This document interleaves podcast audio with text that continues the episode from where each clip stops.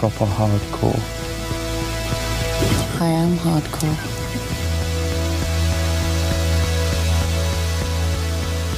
Welcome to Film Strip. I'm Jay, And I'm Brian. and we're here to talk about Donkey Punch, starring Robert Boulter, Sian Breckin, Nichola Burley, Tom Burke, Julian Morris, Jay Taylor, and Jaime Winstone. Written by David Bloom and Olly Blackburn, and directed by first-time filmmaker or first-time feature filmmaker Olly Blackburn. This one was released in the UK in 2008, limited release in the US in 2009. And on a budget of roughly $785,000, it's made around 700 worldwide, only 19,000 in the States. It is definitely a foreign film. It is a UK thriller. Brian, why are we talking about a movie called Donkey Punch? Well, Jay, we wanted to do a variety of thrillers and scary flicks for the Halloween time, and you know what, Jay? I have no clue why we're doing this. I either. I, I seem to remember some online conversation that led us to both buy cheap DVDs from Amazon. Yeah, And, um, yeah. that had yeah, nothing to do with looking for a movie, uh, you know. But at hey, all. That uh, yeah, we don't need to relive that. But uh, obviously, we're this is a little different, folks. I mean, we've done. I mean, look, Brian and I have explored some of the dreck of uh, cinema here. We've done No Holds Barred that we. You know, essentially had to go to YouTube to watch. um, you know, Leprechaun, yeah, that wasn't that hard to find, but I bought like you know five of those for a dollar. Uh, this one I got off Amazon for like I think it was two ninety five was what I paid for the D- the DVD, And I uh, watched it bundled for it, with some other stuff. you you got it for free. I got it for free It- with Amazon's free streaming because I'm a Prime member. So Ah, see, I had to pay for this, and and I watched it more than once. Oh, so uh, w- I did now, not. Look, we we gotta, yeah, we gotta lay some ground rules here. Here, if you don't know what a donkey punch is, and you're listening to this, you've probably Googled it already, and you're either turning this podcast off in disgust, or you're wondering why are we talking about this. The film has a lot of sexually explicit material in it. We keep things pretty much above board here. You know how we do things on the film strip, but there's only way to talk about some of this stuff is to talk about it. So no going in. This is an unrated film, and even so, it's a hard R. I mean, this one was made in the UK, and if you don't know anything about foreign film ratings. They're a lot more lenient about things like nudity and cursing than we are in the U.S. They get hung up on a lot of gore and stuff like that the same way we do, but you know their MPAA is nothing like ours. So th- there's some stuff in here that you wouldn't find necessarily in an American thriller. It's something to talk about, as I guess, as we go through it, Brian. But wanted to lay that out from the, the front. It is a thriller film, no matter how we got here, Brian. It, this is an interesting thriller. It's well reviewed out there, and uh, so let's take a crack at it and see what it's about. But before we launch through this thing, can you give us a plot summary, please? In a coastal Mediterranean paradise, three women, Lisa, Kim, and Tammy, meet up with four guys, Bluey, Josh, Sean, and Marcus, and the seven take their nonstop party out to the sea on a luxury yacht. They drink, cavort, and ultimately several wind up on the decks below in a drug-fueled orgy. The big party takes a turn for the worst when Lisa is killed having sex with Josh after receiving a donkey punch, a violent hit administered during climax. Through the course of the film, the others come to blows over how to deal with the situation. Tensions rise, betrayal and anger emerge, and the survivors turn against one another in a desperate battle of wills until there's only one left alive. That's pretty much the story here, Jay. And now I, I seem to remember here we were talking and I think what happened here, why we we chose this film, is because I was looking through the free films that we get uh, to see as Prime members of Amazon.com, uh, and this one came up, and I couldn't believe that there was a movie by the name Donkey Punch, and we both decided then and there we needed to see this movie. Yeah, we uh, sight unseen without knowing anything about it. And uh, I went into this one. You know, usually when we're doing these films, Brian, I, I either know a lot of the backstory to them or I go and read a lot of it. I try to preload with information.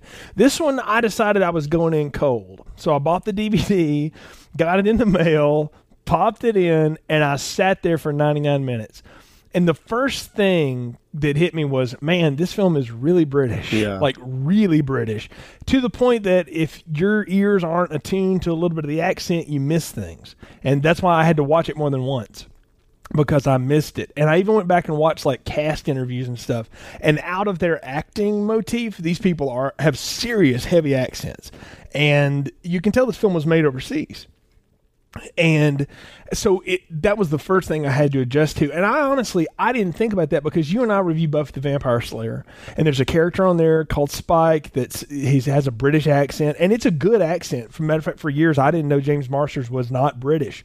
But it's nothing on the real thing, Right. And these people are the real thing, and so you know, so I went into this one cold. I knew nothing about it, and I watched it, and then I started to read a lot of the reviews of it, and it certainly got a lot of reviews. I mean, it did, played at Sundance. I mean, it's it sort of made the festival bit. I, I threw out its numbers there; they're not terribly impressive, but for a first time film and a very you know fledgling indie British company, they were pleased with it. They like it, and this you know director Blackburn is involved in some bigger projects now, some Hollywood projects, and all of these actors apparently are big time working actors over in you know Britain. So, I mean, this isn't. I mean, for them, this would be like the the the all star cast of I guess of a, a show like One Tree Hill doing a horror movie here in the U.S. That's kind of the people that they got. Some of them are a little newer than others, but otherwise they kind of went after people that folks over in the U.K. know. Interesting. I, so I know nothing about it either, and uh, luckily I have uh, uh, several friends who are British, so I've I've had experience with the uh, the the accent quite a bit um, through work and through f- friendships I forged uh, through my wrestling stuff. But um, yeah, I agree. If you're not used to the British accent, it gets hard to kind of pick up some things, and they do use quite a few um, terms that are not prevalent here in the United States. So you kind of get lost at times with what they're trying to convey as a message too. So, but, um, I was luckily able to pick most of it up uh, from terms that I've, I've heard before from some of my friends overseas and, and things like that. And whatever I didn't, I didn't feel was necessary for me to go find because I could get it from the rest of the context. Yeah, uh, I agree. I mean, it's it's not terribly hard to follow. I mean, this, the plot here is pretty simple, and so let's let's start walking through the thing. I mean, because it, it's all a setup for what you know is coming. If you know what a donkey punch is, or if you don't, and you you look it up ahead of time, you know going in you're waiting for somebody to hit a woman in the back of the head in the middle of climax. So you, that the whole movie's waiting for that to happen, and Brian, it's. 40 minutes into it before that really happens. Which is good, you know, because they got to Yeah. really set the how this comes about. I mean, I, I don't think anyone normal goes into a sexual relationship and expects to be donkey punched or, you know, that's No. part of your normal sexual behavior. So you can't just have it happen right away, right? So I like that they kind of built up to the whole when it happened. it's interesting that you mentioned that because if you see the like the UK version of the poster for this movie, it's this it looks like a bloody corkscrew, but it's like this bloody boat motor and it's this it sort of looks like Saw. You know, but my cover of the DVD is these, you know, gorgeous people that again look like they could be on One Tree Hill standing on a beach and then some bloody water beneath them, you know, and it says the party is going overboard. So it's a different way of selling it. Like in the UK, they sold this thing and it looked like you know, Hostel or something like that, but it's really not. It, it's much more plotting than that kind of movie, e- even though it's got some gore to it, and we'll get to that. It it's much more of a suspense thriller and kind of a I don't know. It, it it borrows from a lot of different treatments. I guess we should just start walking through it, and then we can hit some of these things as we go, Brian. But you, you got to know, you know, open it up. You're looking at a movie here that's made for less than a million dollars. All right, so it's shot on high def cameras, which means it looks nice, but it's not shot on film. So you can tell pretty quick that it's it's something that if you knew what you were doing, you could do yourself you know so it has that kind of look to it but it doesn't have one of the standard tropes of the indie film which is the shaky camera and all that stuff going on which i really like. It looks nice. You know we open up on these three women in the hotel getting ready to go have fun. I wrote down going ready to go have fun and, and vodka because apparently that's a big part of their lives. And they're talking and again i don't understand half of what they're saying. I just know three good looking women who are getting ready to go somewhere. And you got you got the short pixie with the short hair, the tall blonde, and the other one in the bathroom who we we later learn a little bit more about is going through some stuff. But it, you know, we just follow these women into a bar, and this sort of Euro trash techno pop is going on. And you know, the first five minutes of this movie are just these people talking, and I don't know any of their names. Yeah, I know. It's really kind of uh, introducing the scene that they're part of. I think uh, you know the the party scene. That's kind of going to lay the groundwork for why they would maybe go on this boat because I mean, seriously, really. But anyway, uh, it's laying down that these girls are out to have a good time, they're partying, and it's more uh, laying down the fact, I think, as we go through this, that the the uh, short haired girl Tammy and the blonde or no, the uh, short haired girl Kim and the blonde Lisa are really trying to get Tammy to have get out and have a good time. I think. Yeah, it, it looks like, and we're even told later, she's getting over something. Someone cheated. You know, there's a relationship that's broken up, and these girls from London have gone to, I think it's Spain. They're supposed to be in, or coastal Spain or something. But anyway, they're on a holiday to try and, you know, help her get over it. And I kind of got the feeling that th- this was a an actual holiday that was going on here. There's a deleted scene that sort of alludes to the fact that it might be New Year's. I don't know what the weather's like that part of the country, you know, that part of the world rather that time of year. It's cold here, and I'm in the deep south. I know what it's like where you are uh, in the Midwest in Minnesota. So, I mean, I don't know what time of year it is, and it doesn't really matter. But these women are are on holiday, and they bump into these boys in this bar, and that's when we meet three of our guys. You have Marcus, the tall one. You have Josh, this kind of quiet, nice boy, and then you got the boy band wannabe. Yeah, big time. Bluey. what a douchebag. I mean, the second he walks on screen, you can smell the cologne and cheap alcohol off this dude.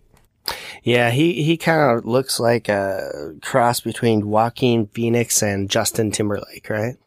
I mean, you put those two together. Yeah, but like if they got their face mashed in by a wall. Well, yeah, but that that's why that's why I put Joaquin Phoenix. He's got that lip thing going on, Yeah. and then Justin Timberlake for the the kind of the bad boy attitude type thing. I don't know. It, it's just bizarre. He you knew right away he was big time trouble. The rest of them seem like they're nice guys, right? This guy Yeah, I mean, you knew was the, the instigator. He was going to be the, the bad guy here. He's the first one talking trash to you. They get the girls out of the party and they start talking about what they do. These guys are sailors, and they're not like in the Navy sailors. They work on a private yacht. You know, one of these billion, you know, multi-billion dollar yachts things. Know, and what is is it? The last weekend they're on the boat and the owner's already left, or what was the setup of that? Because I missed that. Yeah, I was trying to figure that out too. I, I I was trying to figure out they they were a little upset like they couldn't take the boat out because they didn't like whoever it was was it their father who owned the boat. I couldn't quite figure out what it was. I think one of the girls accuses them of that, but they they act like no, they they they no, they just they come out and say that they're not supposed to, to Okay. leave shore without permission, right? And then they're like, well they do, but no, the, I'm talking about the, fa- the the father thing. Oh, I don't. I, one of the don't know. I don't remember that, but I was going to say one, one of the girls says that to him, but then they it, they reveal it that they just work for somebody. But the point is, you're right. They're not supposed to take it out, you know. So they take the girls to the boat, or they want to take the girls to the boat though because they think it'll be fun, and it, they're trying to impress these girls, right? Which not a bad way to impress them, you know. Mm, Multi million it's, dollar it's yacht, pretty I mean, nice boat. work. Pretty nice boat. Yeah, oh, it's a it's a sweet boat. I mean, it's a nice nice boat. But I think it's funny they're walking on the deck and Tammy doesn't want to go. You know, she's like, I thought it was just going to be a girls' weekend. And what do the other two girls do? This is interesting to to watch how they play this. Kim is like, well, that's fine. We'll meet it with you later. And she sort of made up her mind, right? She's just going to do what Right. she's going to do. Lisa's like, ah, come on, you know, come on along. And she's trying to be the supportive friend, but at the same time, she's wanting to have a good time too. Yeah, So in essence, they drag Tammy on this boat. Yeah, and and instantly in my mind, uh, based on my knowledge of of other horror films, I instantly think they're going to convince Tammy to get on the boat, and she's the one who's going to die. And Oh, see, because I'm wrong. Okay, see, I read it the, the exact opposite way because it's always the reluctant one that survives in the horror movie, and I think it's because I've seen too many horror movies that I know See, that. and this is But why the you're minute- the expert. so not not in donkey punches. I would like to say that No, for the record. No, I am an expert in horror. Like to say that. I am not an expert in that. I don't want to be an expert in that. But and after you find out what it is, you'll know why. But I, I knew instantly. Okay, I didn't know if Tammy was going to live to the end, but I knew Tammy was not going to be the one that died. Hmm. because nobody that is damaged goods is ever going to die in one of these movies. All right, so you knew she she was going to. There was going to be some story to her. They weren't just going to kill her. And then I had to figure out which one of these girls is going to die. You know, and then I thought, ooh, are they really going to mess with this? And it's going to be one of the guys that dies. You know, because I didn't read anything about it. I had no idea what was going to happen. Yeah, that would have been really strange. Been but interesting. We're not going to go there. that's donkey. That's Donkey Punch too, but uh, the reckoning. But uh, anyway, we'll we'll get back to that. So they're finally convinced to go on. sure. yeah, really. That one that I don't reckon I want to see. But uh, Josh gives the girls the tour of the boat. We see that huge bedroom, and I'm already thinking, like, well, you know, obviously that's where it's all going to go down because why would you show a set like that on a movie made this cheap and not use it again? I mean, that's you know that's all going to happen. So they decide let's take the boat out for a little bit. Well, no, before that, let me back up for a second. So they're pumping the music a little bit, and they we meet Sean, who's the guy that wasn't at the party but is the engineer. He's Josh's older brother. He's the engineer on the boat, and he seems like a pretty nice guy, but he's older than the rest of them. They dropped that that he's the you know he's older, and he's the one that's kind of the buzzkill initially. He's like, hey, we can't crank the stereo like that. The other people in the moorings will get mad at us. You know, we don't we don't we can't get in trouble here. You know, we're about to be off this boat because there's a new crew coming, and the girls are ready to go, especially Kim, which I think is just funny about her. She's like, okay, we're done then, you know? And then the guys are like, whoa, wait, wait, wait. We can't let the hot girls leave the boat. So they decide, let's take it out. What's the worst that can happen? Which is always the wrong thing to do, isn't it? It's there you go, idiots. yeah, exactly. This is, Well, I like how it is too. I mean, like she's like, oh, all right, let's just get out of here. This is this is lame. Like, really? That's how you're Yeah. gonna convince them to do it? Oh, uh, you know, notice what happened. They took the boat out. right? exactly. Oh, So it lets you know that Kim is the impetuous one who can. She reacts off of her emotions, and that is something character-wise you need to know about her going through this film because it's how she filters everything. Because you know, talking about they set up these characters really quick. They have to do about what I call two seasons of back work in thirty minutes with all these people, and with seven people, that's a lot of work. So they're trying to get a lot out there. So they go out on the seas, and it's all about having a good time. We get some people jumping in the beautiful ocean, beautiful water. I mean, just I've never been to the Mediterranean, but I have friends that have been. They talk about how gorgeous it was. This looks fantastic. And then we break out the pills. Time for the drugs, B. Yeah, we get we and, and of course this is our bad boy Bluey who's taking out these pills, passing them around, getting everyone to take a pill. They half one with what was it, um, uh, Tammy, Jo- Sean and Tammy have okay, one. yeah, Yeah. Sean and Tammy they split one, and instantly you're looking. Okay, you got four guys here, right, and three girls. We instantly learn that Josh is the odd man out here, and not because. Uh, Mm, I, well, I guess he's obviously the odd man out because uh, they look at Josh and Sean, who I, I think are brothers, right? yeah. And and basically he says, "You're going to give one uh, to to Josh here, Sean," and you know whatever. So we see Tammy takes a liking to uh, Sean, so Josh is the odd man out here. He's the young one. Yeah, because Josh, is, but, but it's funny is Josh is hitting on Tammy, but he's so like nervous around her, and she's not really into him. She, you know, the thing that I always read this that I've read that she attracts to Sean is he seems a little more mature and older, and like he's not trying to pull anything. So if she's already hurt and trying to get over it, this is somebody you can party with, hang with, and not necessarily have to hook up. Right. I think she feels safe Yeah. with him compared to the rest of them. Yeah, while the the other guys are all clearly trying to get laid, Yeah. and so are the other two girls. Exactly. So, uh, because it's pretty clear what's going on here. I mean, everybody's dancing sassy to the Euro trash as they take ecstasy. Yep. And then they start telling the nasty story. Well, yeah. So they're all drugged up, and then uh, what? uh, you know, out of nowhere, Bluey starts talking about the Cleveland steamer. I'll let you look that one up. UrbanDictionary.com. You can Let me just tell you, but don't don't look at Yeah. it. Don't. You don't. You don't need You to. don't want to know. Don't need to. So he starts talking about that, and then we get around to the donkey punch. And what I find hilarious here is that after they t- uh, explain what the donkey punch is, basically you're having sex with doggy style, and as you're about to climax as a male, you punch the girl in the in the in the back of the neck so that she tenses up, and it gives you a good orgasm, right? That's the the theory behind it. Well, that Obviously, yeah, that's probably which there's not very no proof the to. But Yeah, which Lisa calls out, Right. which I think is funny. what do you get? What's the Yeah. girl get out of this? What do you care? and of course, Bluey and yeah, Bluey and typical bad boy. Oh, I didn't seem to you know mind that or don't care about that, right?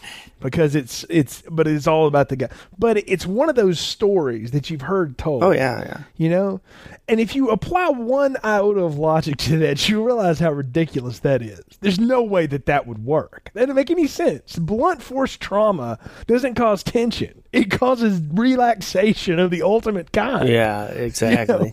And but So, what I uh, what I thought was hilarious in this scene was that Josh all of a sudden says, "Oh yeah, I've done that," and they're all ripping on him for saying something as stupid as that. Oh really? Tell us how it was. Tell us how you did it. You know. And so obviously they're yeah. foreshadowing that uh, this is going to happen soon, and that most likely this Josh is going to be involved. See, that I'm glad you caught that because I did not know who was going to do it. Oh, so You know, yeah. ultimate, I didn't catch that the first time, but that's a good catch, Brian. Because that you're right that they are totally setting it up to where he would be the one that would have to do it. He's got to prove. before He's that, got to prove that he's done this before, right? That's what they're going to use. Exactly. That's right. And b- before that, Brian, we got to get proper hardcore. yes, this is a term. Uh, So uh, if you're taking the drugs and you're, you know, doing the nasty stuff, the Urban Dictionary sexual things, the dirty Sanchez, you know, that kind of stuff, you are hardcore and proper hardcore. That's how they explain themselves. Uh, what the hell is that? I, I there's got to be some British slang, but it's Must be. Lisa who comes who, who calls herself out as hardcore, Mm-hmm. and now she's been the tease the whole way. And of of the three women, you know, not to be too too chauvinistic here, but one of Kim is a really short little pixie petite you know girl short hair tammy's kind of medium build but you know not very tall she's sort of in between kim lisa is this tall buxom blonde you know long hair she's you know brick house the whole bit you know and she's flaunting it big time. And of course of course they're all high you know and they're high on ecstasy which removes all your inhibitions. And so they're they're all high they're all drinking they're out in this beautiful place they're having a good time and then they start taking hits off the russian crack pipe or whatever the heck it is he's got. And and it's uh you know everybody's getting high except tammy and sean who are too busy being cute with each other they don't take a hit off the crack pipe so they're just half ecstasy but everybody else is taking the hit and then lisa drops the line i'll take you at marcus Yeah, yep. which is interesting because then it's time to go downstairs to the big bedroom that we've already walked through 15 minutes ago. Now we're 35 minutes into the movie. All right. And now we're getting down to the nitty gritty. Well, and it's interesting because uh, Lisa doesn't take Marcus. She doesn't. She- no, she ends I, up with I don't Bluey. know. Yeah, which I, I thought was weird. Well, before that happens, the, her and Kim get on the bed together and kind of they make out Play a little around, bit, yeah. and then there, there's this there's this little joke where you know, Bluey's got a video camera, and they grab that camera, and they're like, "Okay, you two guys make out," and the dudes are like, "No way!" It's sort of the reverse American Pie too. If you've ever seen right, that, right. and but but it's not played for laughs, you know, because there's now instead of the techno pop, there's like British slow jam in the back or whatever, and uh, um, yeah, I don't know what that is, but there, you know, all that's going on, and it now what's the weird thing is Josh is on the couch watching all this go down. You oh know? yeah, and I'm worried he's gonna whip it out and start jerking it on this. And oh, I Oh, was see, like, really? I, I no. so. I so thought they were going to go there too Oh. because I thought this is a UK film. It's it's unrated already. This is a you know a sexually charged moment. Why not? That, that's You know, what it looked like. He would look like he was getting positioned for it, and I was like, no. It really did. Don't do that.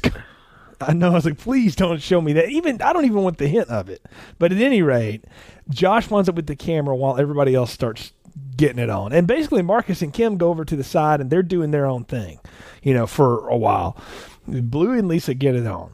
So Blue, Bluey, and and uh, Lisa are, are on the bed. They're getting it going, and uh, Bluey, uh, Bluey blows it pretty quickly. And uh, she's kind of disappointed because she hasn't, uh, you know, been fulfilled yet. So what's he do? He looks at Josh and says, Now- "Hey, Josh, you know, tag, you're it. Come on in, tag team partner." Now, hold, hold, Boom. hold, hold, we got to back up for a second, though, because that is the total trope of that character, though, right? The guy that talks the hardcore Oh, yeah, yeah. can't do it. Exactly. You know, he he's probably the least experienced of any of them in in the boat. The the most hardcore people can't really keep anything sustained going on without getting weird because. Kim and Marcus are over in the corner going the whole time, Yeah. nonstop, and this is like a seven-minute scene.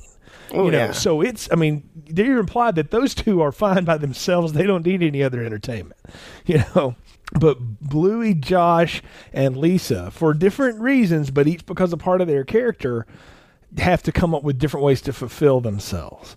So you're right. Josh tags in, and they trade the camera out, and now Bluey is watching him go with her. And instantly you see that Josh has had zero experience with this because he's like, oh yeah, doesn't know what he's doing. He's in shock. He's got this look on his face like, I can't believe I'm actually going to have sex with someone. It's quite interesting, I think. But, uh, so he gets going and it takes Bluey's basically telling him what to do the whole time as he's videotaping this thing. And, oh yeah, she's nasty. She likes it. She's nasty. Get rough with now her. while that is going on now while that is going on downstairs tammy and sean are talking to each other up top on the deck and she's talking about her guy cheating and you know he tries to op- get her to open up a little bit more and ultimately she just turns up the music and they start making out a little bit you know which but it's way more tame than what's going on downstairs. They're pretty much just kissing and kind of holding each other's faces. Then we go back downstairs where josh may not be that experienced but he's figured it out and it's pretty difficult. It's, going along. yeah. and he's got a coach who's telling him to smack smack the bitch up. Yeah. Don't say that. That's true. He's basically telling her to smack her around a little bit, make it rough. Smack her around, and he is. He's slapping Oh, her, and it's you know she's oh yeah, and then and then Blue's like you know what to do right, and immediately I was like oh here it comes they're setting it up. It's like a it's like a tag team getting ready to do the finisher, you know, and there it's right there, right there, right there, and then boom. He hits her in the back of the head, the donkey punch. There it is, and uh, I mean, it's like somebody took a record, and went "Er," Everything stops. everything Yep. stops and go, goes dead silent. And I want to say that was a brilliant move in editing to have everything go dead stop silent immediately. Because it's like, whoa. Because that would be a showstopper if the person you are making love to dropped dead instantly. Oh yeah. Oh, You know, or in just front of you. just I mean- gets knocked out. I mean, they didn't know she was dead right then. They thought she was just unconscious. They're like, "Whoa, what happened?" Everything stops, and then uh, I think it's Marcus who actually goes and checks on her and looks up and says, "Look, she's dead. She she's Yeah, gone." and Sean, you know, Josh goes and gets Sean and Tammy, and you know, naked people are everywhere checking out Lisa. yeah, And the boys immediately go, "She must have OD'd. She must have OD'd." yeah, trying You to know, cover it up so instantly. hmm Because Yeah, I mean, that- well, they don't t- know- and Kim yeah. didn't see anything, right? She did not see what Right, happened. Her back- she, she yeah. was yep, back was facing them, and she was getting it on with Marcus the whole time. So she has no clue what actually happened. All she knows is that her friend is lying there naked, and of course he hits her in the back of the neck, and you can't really see the bruising because her hair is covering it up. So she had, really had no clue what happened here. She's just as confused as everyone else. But we know that obviously Josh, Bluey know, and I think Marcus knows what happened too. Well, he does. He does eh, to an extent. He knows they were getting a little rough there, and then something happened. He doesn't know everything until a little bit later, but they don't take long to clue him in on it. But Bluey knows, and Josh is in denial. I mean, he's he's doing the typical. He's just like sitting in the corner Yeah, shaking, yeah, yeah. you know. And and I gotta I gotta say this for Julian Morris, the actor that plays Josh. I don't know him from anything. All right, I doubt I'll ever even see him in anything again. But he had what may be the hardest performance to pull off in the movie you know, because he's got to go from shy boy to try to fit in to, you know, essentially crazed denial to mm-hmm. killer. Yeah. In this whole film, he's got a heck of an arc, and this is this turning point for him, where he's you can see the look on his face. I'm going, this guy is already trying to figure out how to get out of this, how to get out of this, how to get absolutely. out of this. And because Bluey's pointing fingers, he shows the video to Marcus, and that's when the boys now all know what happened. Well, yeah, I mean, obviously they watched the video back of it, and it's uh, quite clear what what caused this. So now they're trying to come up with something to to get things uh, going, and they're actually trying to figure out how they're going to keep these girls in line. Uh, before they don't really know what happened other- other than their friend is now dead. What are they going to do? So they're coming up with a scheme to figure out how to to pull this over. A couple, you know, obviously when Sean finds out, he wants to call it into the to the co- uh, is it the Coast Guard? I guess the Coast Guard, the authorities, whatever the, The equivalent would be yeah. where they are. Yeah. So he wants to call it in and get get them out there and just say, you know, she she OD'd, but because he doesn't really he doesn't actually know what happened yet because the, only the three boys who watched the film know what happened. Then they show him, and now he's like, oh crap, what do we do? We got to throw her overboard or something and say she she just fell over. Yeah, Well, Sean starts talking to him, and he says yeah, they've got to cover up the the crime and the evidence because it because they were engaged in sex. You know, it'll look like a gang rape or or, or an assault. You know, it will not go over like a game because there's no there. You know, there's really no who's gonna is you gonna get her friend to admit that they were doing you know crack and they talked about doing this and then all of a sudden they just did it? Which you know is actually a misnomer. They just were all having the sexy talk upstairs. Nobody said hey let's go try that. It just came about in the circumstances. But again these guys know they're they're foreigners in a foreign port they can't get caught because it's lights out for them if they do so they decide you know we got to do the right thing we got to try to bury her at sea you know and so the the Sean shuts down the boat. They try to decide what to do. They decide we got to convince the girls to throw her overboard and all that. And here's the thing: they're getting close enough to land for Tammy to try to make a call on a cell phone, and then they turn the boat around. So they got to go back there, and they act like Bluey throws the tape overboard. Now, did you think he had actually done it there? Because No. I actually did. I thought, okay, that's the end of the oh, tape. absolutely okay. not. I figured he didn't do that for sure. He's got a. They're all in cover your ass mode, right? Every one of them. So now he's got his evidence that it wasn't him, just in case something ever comes of it. And I, I figured it would resurface at some point. Well, uh, it was a good call for you because I actually thought that was the end of the tape. I didn't think I didn't know the rest of the film was going to hinge on that tape, but a lot of it It does. Oddly enough, that little that little tape gets a lot of lot of. He gets as much screen time as any of the actors. I wonder if it took a salary, but you Not know they, they go through this whole bit.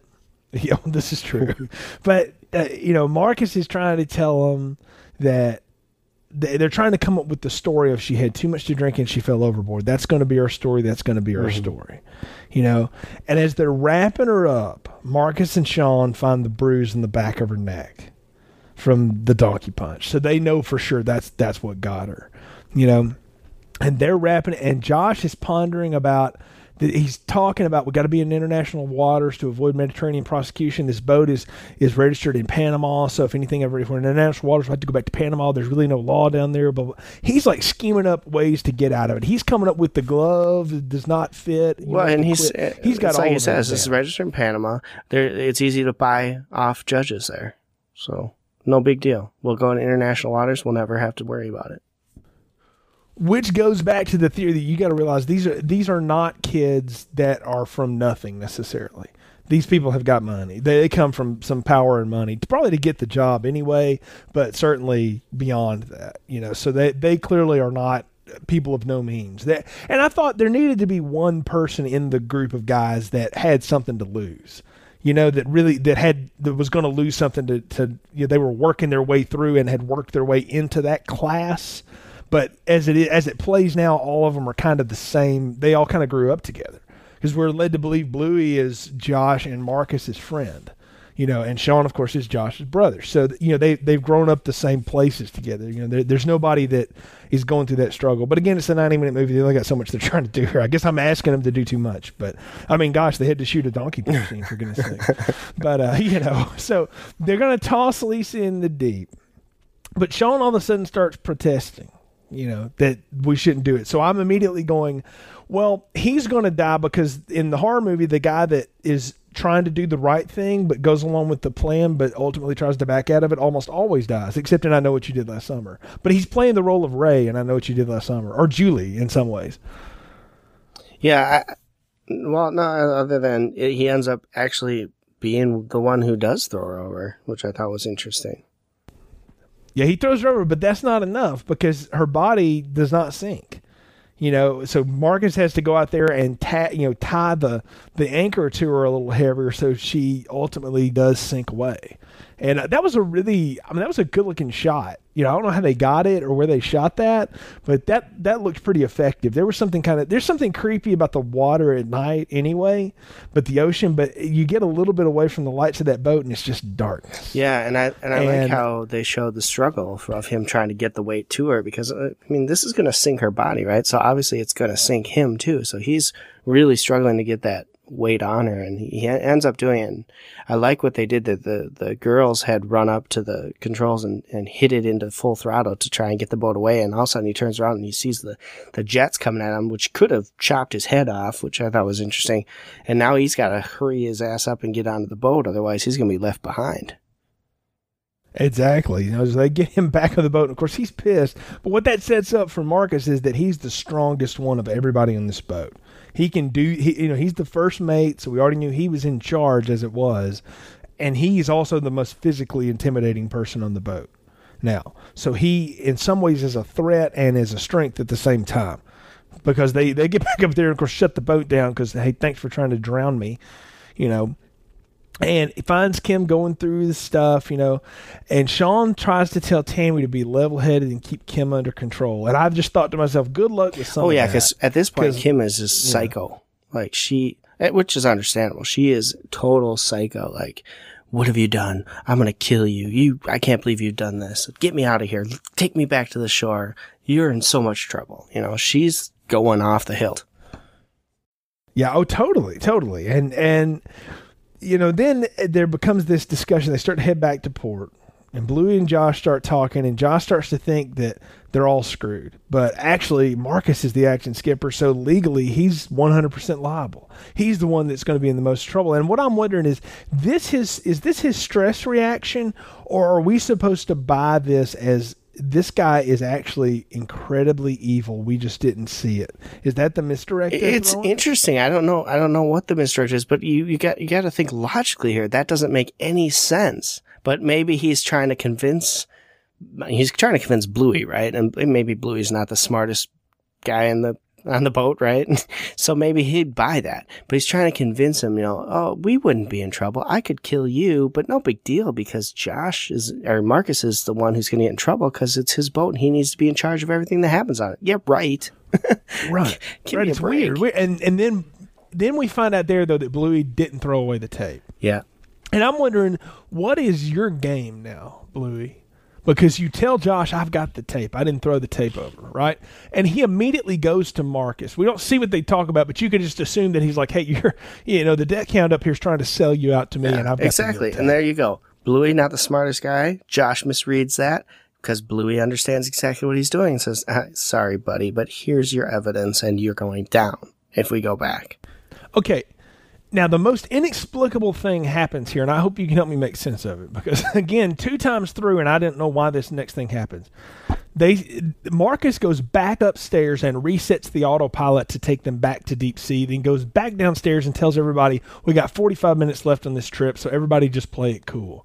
Why does he take them back to deep sea? What is he planning on doing? That's a very good question, and I don't know because uh, they've already gotten rid of the body. They don't need to really be in international waters. My guess is that maybe he's now thinking of ways to cover it up, and he wants to get rid of the other girls because he can trust Wow, he can see that- trust his boys to come up with a story, and there's no evidence that these girls were ever on their boat.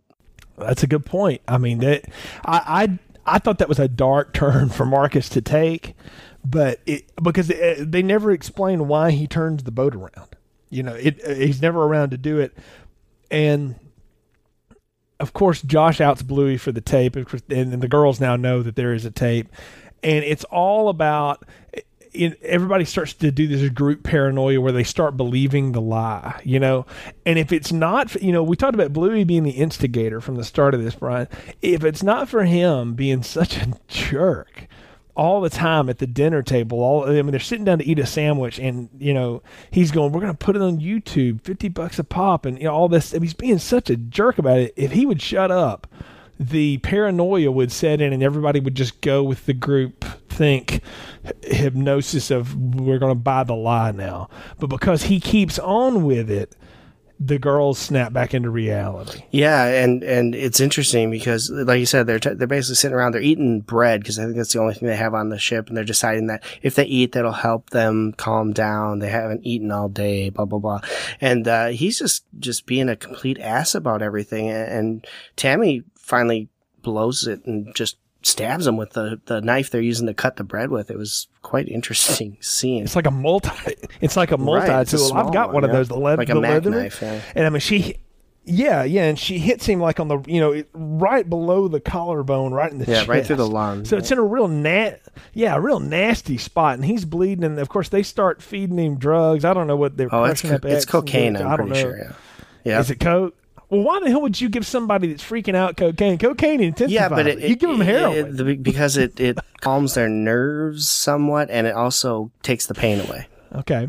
May it may and, well, and that- that not would everybody gets then. paranoid from it. There's other mm-hmm. reactions, so maybe they already knew his reaction was not paranoia. I, I guess I've just seen Scarface too many times and what it did to Tony Montana that uh, I just expect Bluey to go say hello to my little friend. But because he said every other day I'm in the movie, so you might as well do that There's too. there's many But reactions people have to yeah. cocaine. Paranoia is just one Yeah. of them, and most people don't get that. so I'm guessing they knew he would.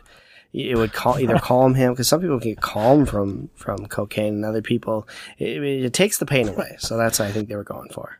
Brian, Brian I, I don't know if I'm more shocked by the donkey punch I've seen in this movie or the fact that you know this much about Hey, cocaine. uh, I'll explain. I just watched this awesome documentary on uh, the History Channel. I think it was. It was either History Channel or A and E called the Between the Lines: The War on Cocaine, and they went into everything. They talked to the drug dealers, the people who've taken it for years, and all this other stuff. And it was really cool because they would have. They had one guy who did get paranoid from it, and they had him talking about it. And he did some cocaine while they're interviewing him, and all of a sudden, he just all of a sudden flips out, and he's like, "Did you hear that?" And he opens the door and looks out the door. They're coming. I heard footsteps. They're coming. I heard foot. and So you got to see that kind of reaction. But then there were others who were. Well- anyway, it was a whole, it was a cool documentary. Well, see, the, That's why I know. Well, what's funny though is is is yeah.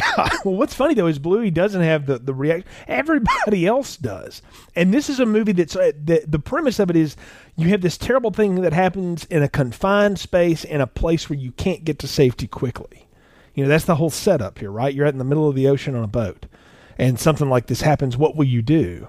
you know, and, and when it all starts to just fall apart, Tammy and Kim escape to topside and they get on this life raft to loose the boat away, and Tammy tries to fire off uh, fire off a flare and fails. Well, she shoots it right through She, the water. no, no, so- no. She tries to fire off a flare, and Kim's like, "What in the hell are you doing?" She didn't want them to see their position, so she actually knocks it down into the water so it won't get fired. Oh, Because okay. she doesn't want the boys to come after them. They've tried to. They just got out of there and escaped. And then obviously she, when she does try to do the flare, Well- she notices they have no motor, which doesn't do them any good. But she still doesn't want the boys to come after him. She knows that if they see the flare, they'll come get them again. She'd rather take her chances on sea that someone will come rescue them than them come pick them up and risk whatever happens there.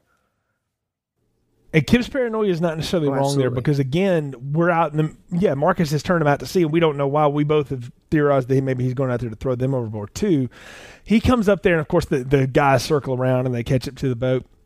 And Marcus comes up with a shotgun, and he said, and I don't think he's going to shoot him, but he says something to the effect of like, "I'll shoot the boat out from underneath you." And Kim shoots a flare off into Oh him man. and it, I mean it hits him and then it springs and it shoots. That is a that is a gruesome gruesome Oh, Yeah, kill. yeah, it's it, it, right to the stomach. I think it was where she hit him, and yeah, that's it for him. He's gone. So now the toughest guy on the I mean, boat yeah, is uh, dead. Right?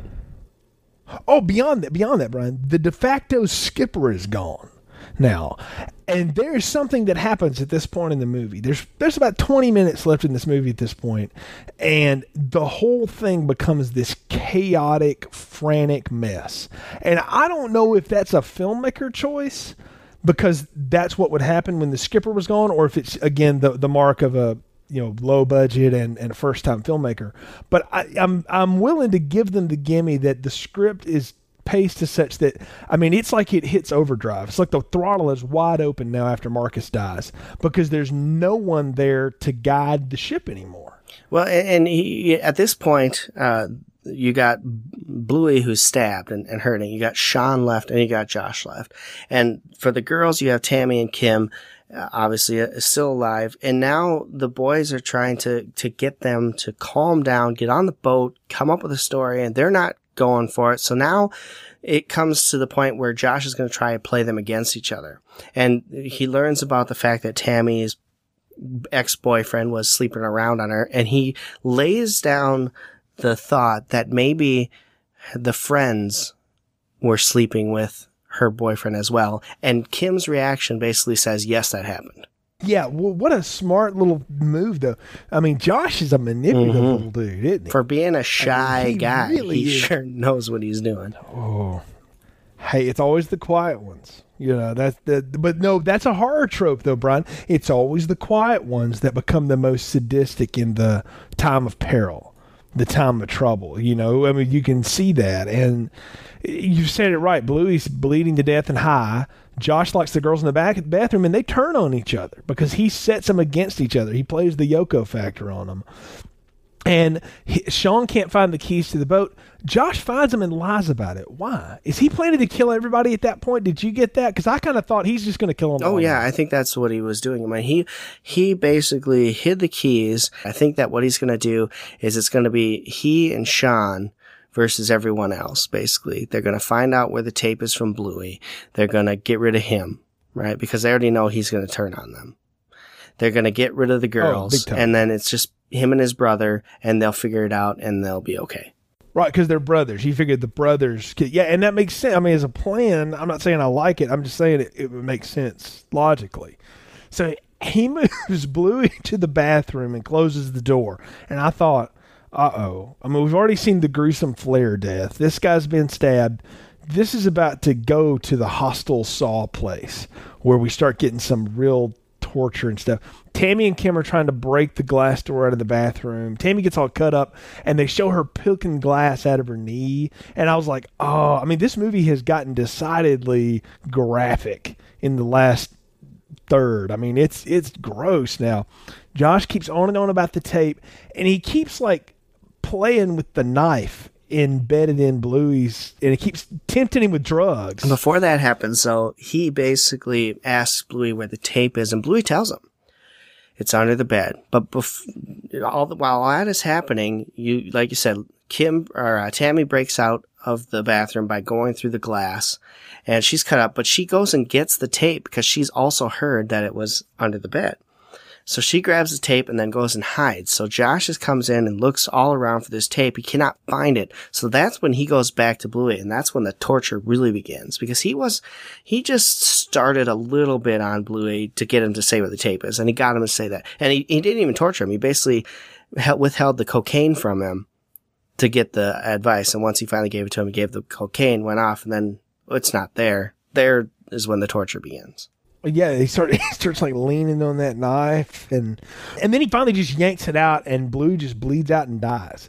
And I thought how how sadistic this dude is. And he's in total I mean, he's totally washed over at this point. This different look in his eyes and he goes after Tammy cuz he knows well she must be the one that has the tape.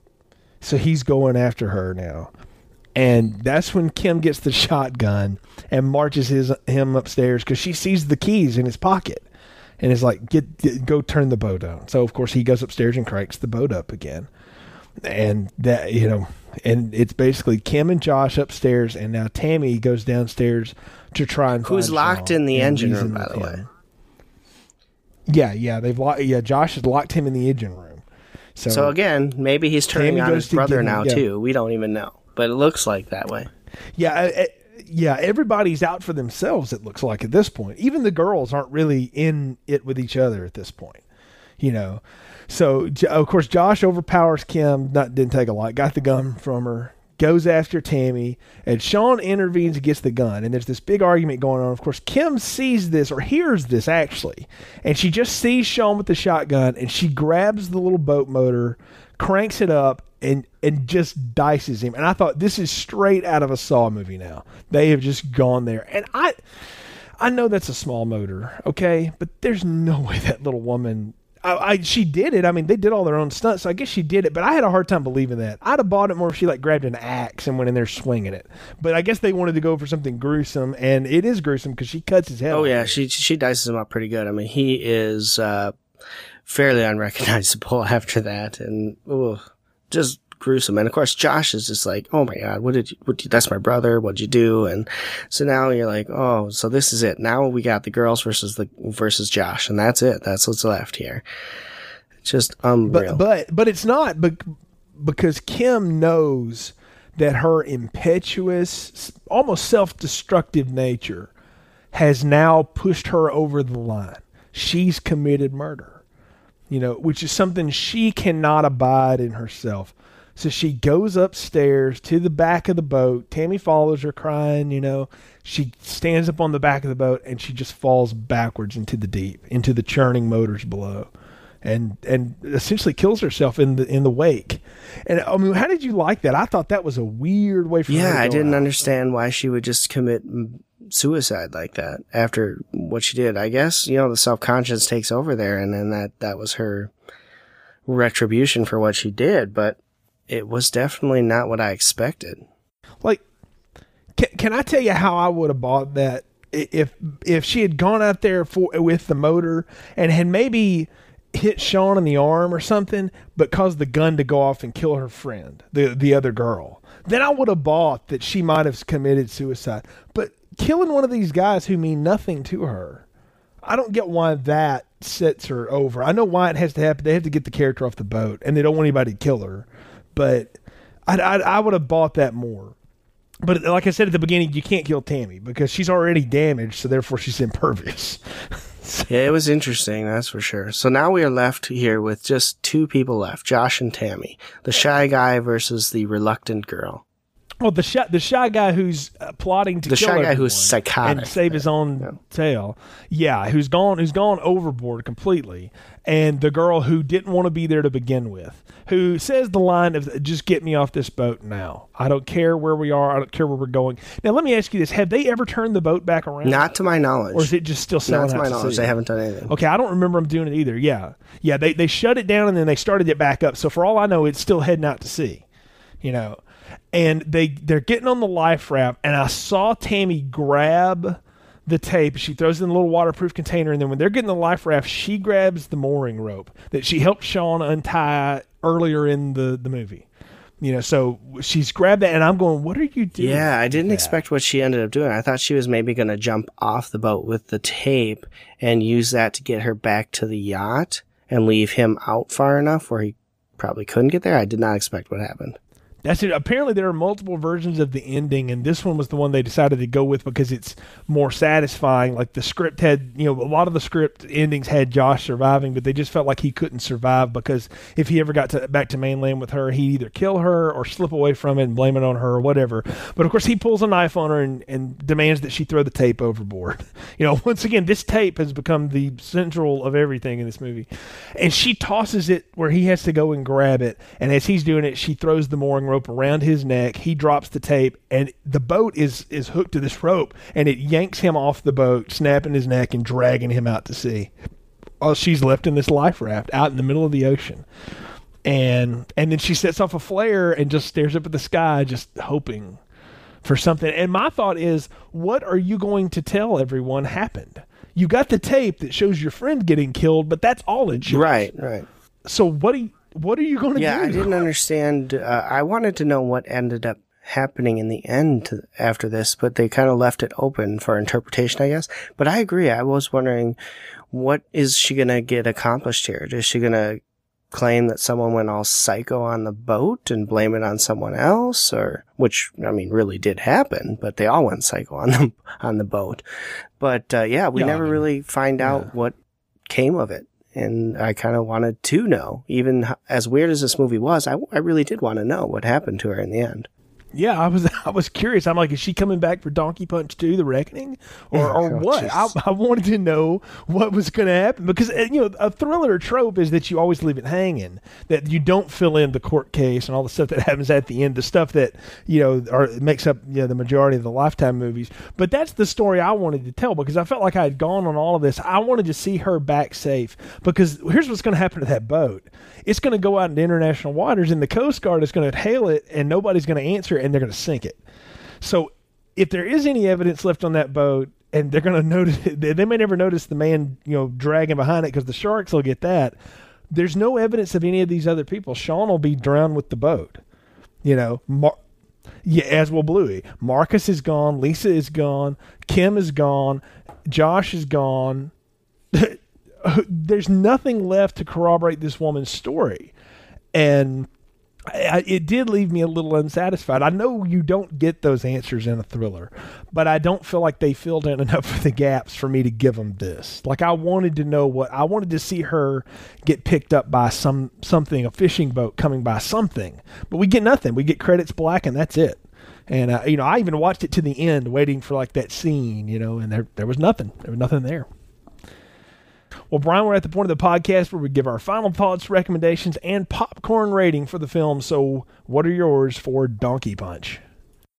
Well, it's it was definitely an interesting film. Uh, there was a lot of gore to it, mostly in the second half of the movie. First half was a lot of setup to what was going to happen, but the second half really turned into kind of a, a gory slasher type flick, which I thought was, I wasn't actually expecting that. I, I don't know if you were or not, but, uh, I didn't go in thinking that all was going to happen. Um, I, I did feel unfulfilled at the end, like you were saying. I would like to have known what kind of came about of it, or at least have seen her get rescued by the guard. Uh, and maybe we don't know what happens after that, but at least get her seen getting rescued. We don't even know if she ever got picked up. She could be sitting there in the middle of the ocean, floating for all we know. And so I kind of wanted to get a little closure on that. But overall, there was enough in the movie to be entertaining. And so for me, I'm giving it a medium popcorn. Brian, I can sum up my experience with this movie much like Lisa did when she looks at Bluey and says, So, what's in it for the girl?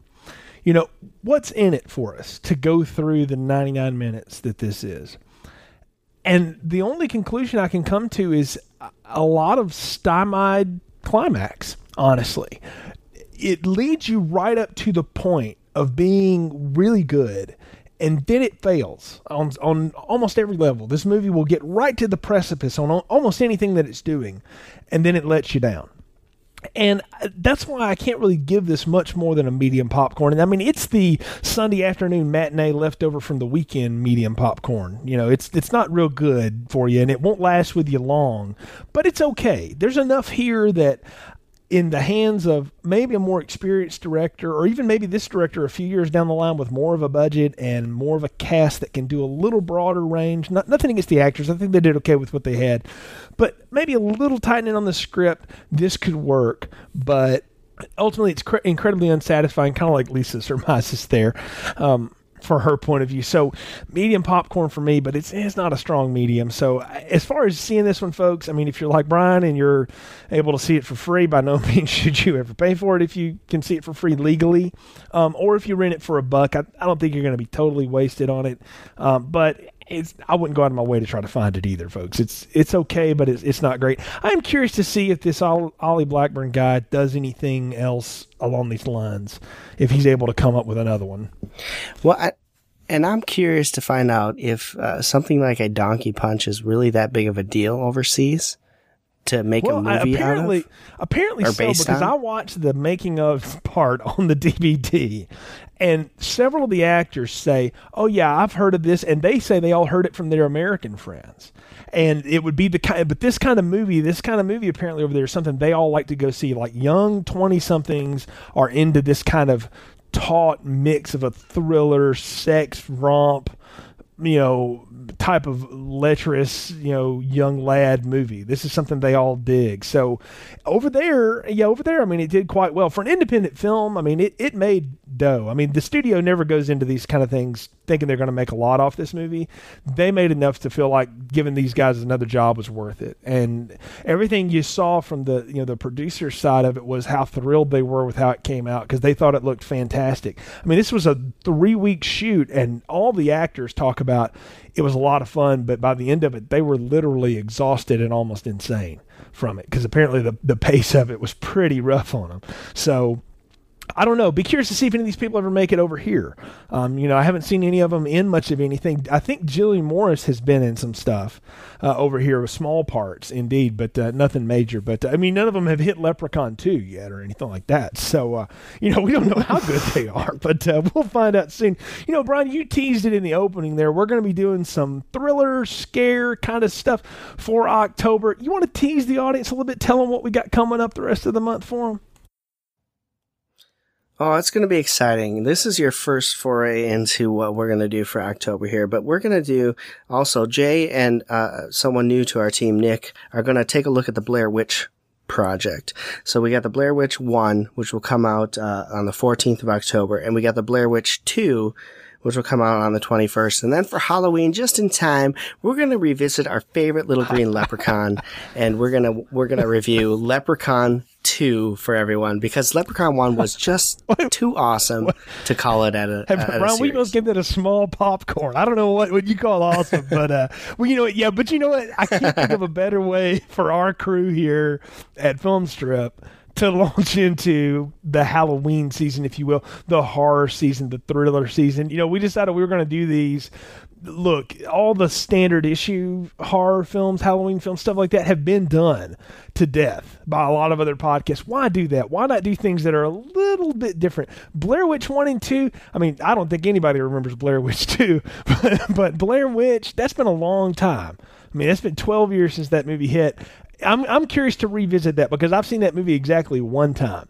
So I, I'm I'm interested to do that one again. Nick is coming in with us our newest member to the team. And then, like I said, you and I are going to go back to Leprechaun 2 because there were unanswered questions that we must have answers to. and, Yeah. uh, and we're going to get there. But that's what we got coming up in October for you folks here on Film Strip. We sure enough appreciate you listening to our review of Donkey Punch. And you can check out our other reviews in the archive section of our website.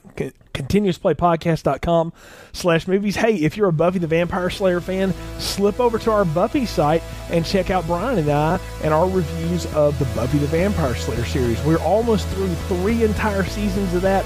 Tons of episodes there for you to listen to for your downloading pleasure. We certainly appreciate your support. Until next time for brian i'm jay. Thanks for tuning in to film strip It's proper hardcore. Thanks for listening to Film Strip. Visit our website, continuousplaypodcast.com, for more reviews and episodes. All content used or discussed in this podcast are the property of their respective owners and used under the Fair Use Act, Section 504C2, Title 17.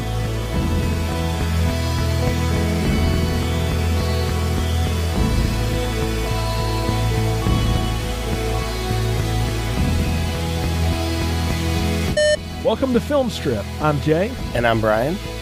and we're here to talk about Donkey Punch, starring Robert Faulkner. Can we get through the?